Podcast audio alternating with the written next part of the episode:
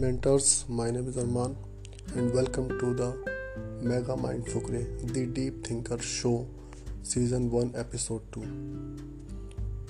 आज हम बात कर रहे हैं higher school of a middle class child lower middle class family child जब कोई बच्चा एट पास करके मिडिल क्लास फैमिली का अपनी नेक्स्ट स्टेप लेता है पढ़ने के लिए तो जो अब तक पब्लिक स्कूल में पढ़ रहा होता है, यहाँ तक पेरेंट्स को समझ में आ जाता है कि वो अब थोड़ा आगे नहीं पढ़ा पाएँगे एक पब्लिक स्कूल में, क्योंकि पब्लिक स्कूल की जो फ़ीस होती है, वहाँ की जो जो फ़ीस होती है, उसको अफोर्ड करना एक लोअर मिडिल क्लास फैमिली के लिए चैलेंज हो, बन जाता है। तो जो पेरेंट्स अभी तक सपना देख रहे होते हैं, अपने बच्चे को एक डॉक्टर एक इंजीनियर बनाने का, उनमें से आधी फैमिलीज़ शिफ्ट कर जाती हैं स्विच कर जाती हैं, एक गवर्नमेंट स्कूल के ऊपर, और उसमें से 25 परसेंट जो फैमिलीज़ होती हैं, वो यहाँ आकर के उन बच्चों को काम पर लगा देते हैं। पार्ट टाइम जॉब या फुल टाइम जॉब यहाँ आकर के या तो उस फैमिली से पेरेंट्स में से कोई बीमार हो जाता है।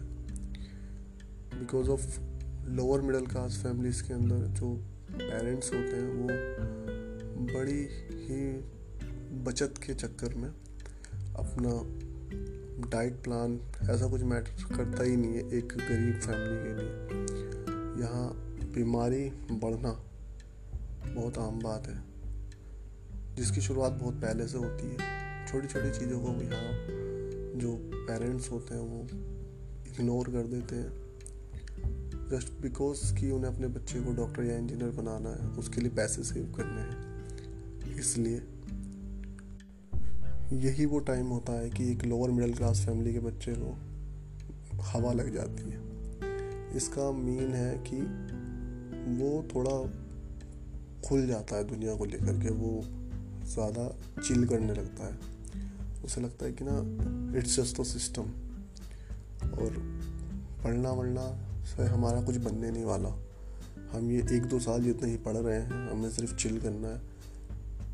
जिस जिस एटमोसफेयर के अंदर हम रहते हैं, जिस माहौल के अंदर हम रहते हैं, जिस माहौल के अंदर एक लोअर मिडिल क्लास फैमिली का एक बच्चा रहता है, वहाँ पे ये माहौल है, वहाँ ये बातें बताई जाती हैं कि गरीब के बच्चों को जॉब नहीं मिलती है।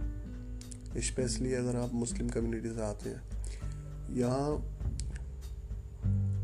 मेंटल टॉर्चर किया जाता है। तेरे पास, किसी बच्चे से पूछेंगे, तेरे कितने आए हैं? वो कहेगा, मेरे 80 परसेंट नंबर है। तो हमारे आसपास रहने वाले लोग कहेंगे, उसके बच्चे के 90 परसेंट नंबर है बट उसको जॉब नहीं मिली है। वो आज भी मजदूरी कर रहा है।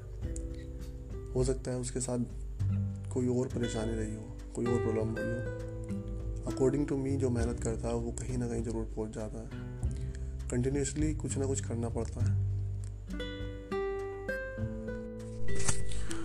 कुछ बच्चे एट पास आउट करके नाइन टेंथ कंप्लीट कर देते हैं। अच्छे नंबर्स के साथ। बट एक चीज़ आती है फोकस इस पॉइंट पर आकर के एक लोअर मिडिल क्लास फैमिली के बच्चे का फोकस डगमाया जाता है। क्योंकि मेंटल प्रेशर बढ़ने की वजह से। उसको ये बताया जाता है कि इट्स वेरी जो हम तुम्हें पढ़ा रहे हैं वो बहुत महँगा है। हम अपना पेट काट करके पढ़ा रहे हैं। तुमने अच्छा करना है। और यहाँ पर उस जो बच्चे का फोकस जो बना हुआ होता है, वो भी डगमगा जाता है। अब उसको चाहिए रिलैक्सेशन एक पढ़ने वाले बच्चे को भी। यहाँ से स्टार्ट होती है कि उस बच्चे के दिमाग में आने लगता है कि रिलैक्सेशन क्या है। क्या ऐसी चीज़ है जिससे करने से थोड़ा फ्री मिलेगा, थोड़ा दिमाग अच्छा रहेगा?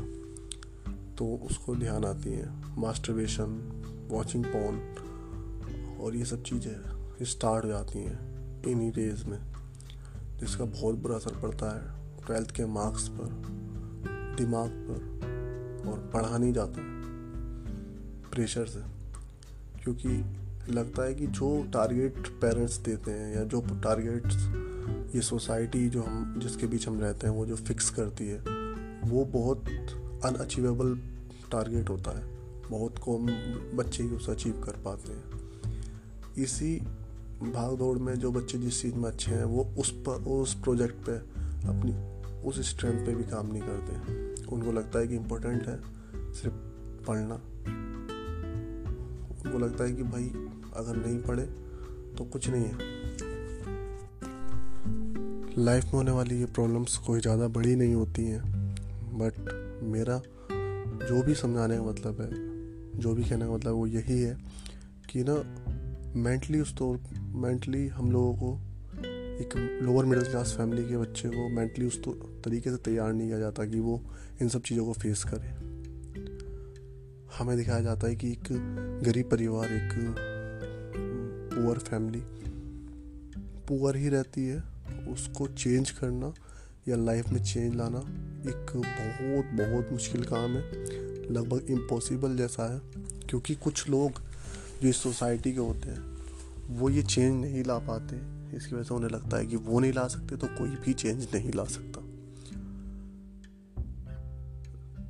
स्टार्टिंग जो टीनेज स्टार्ट होती है थोड़ा इस दुनिया को समझने लगते हैं तभी नेगेटिविटी इतनी हमारे आसपास फैली हुई है जिसकी वजह से हम मैं और मुझ जैसे बहुत सारे बच्चे उस चीज़ को बिल्ड ही नहीं कर पाते।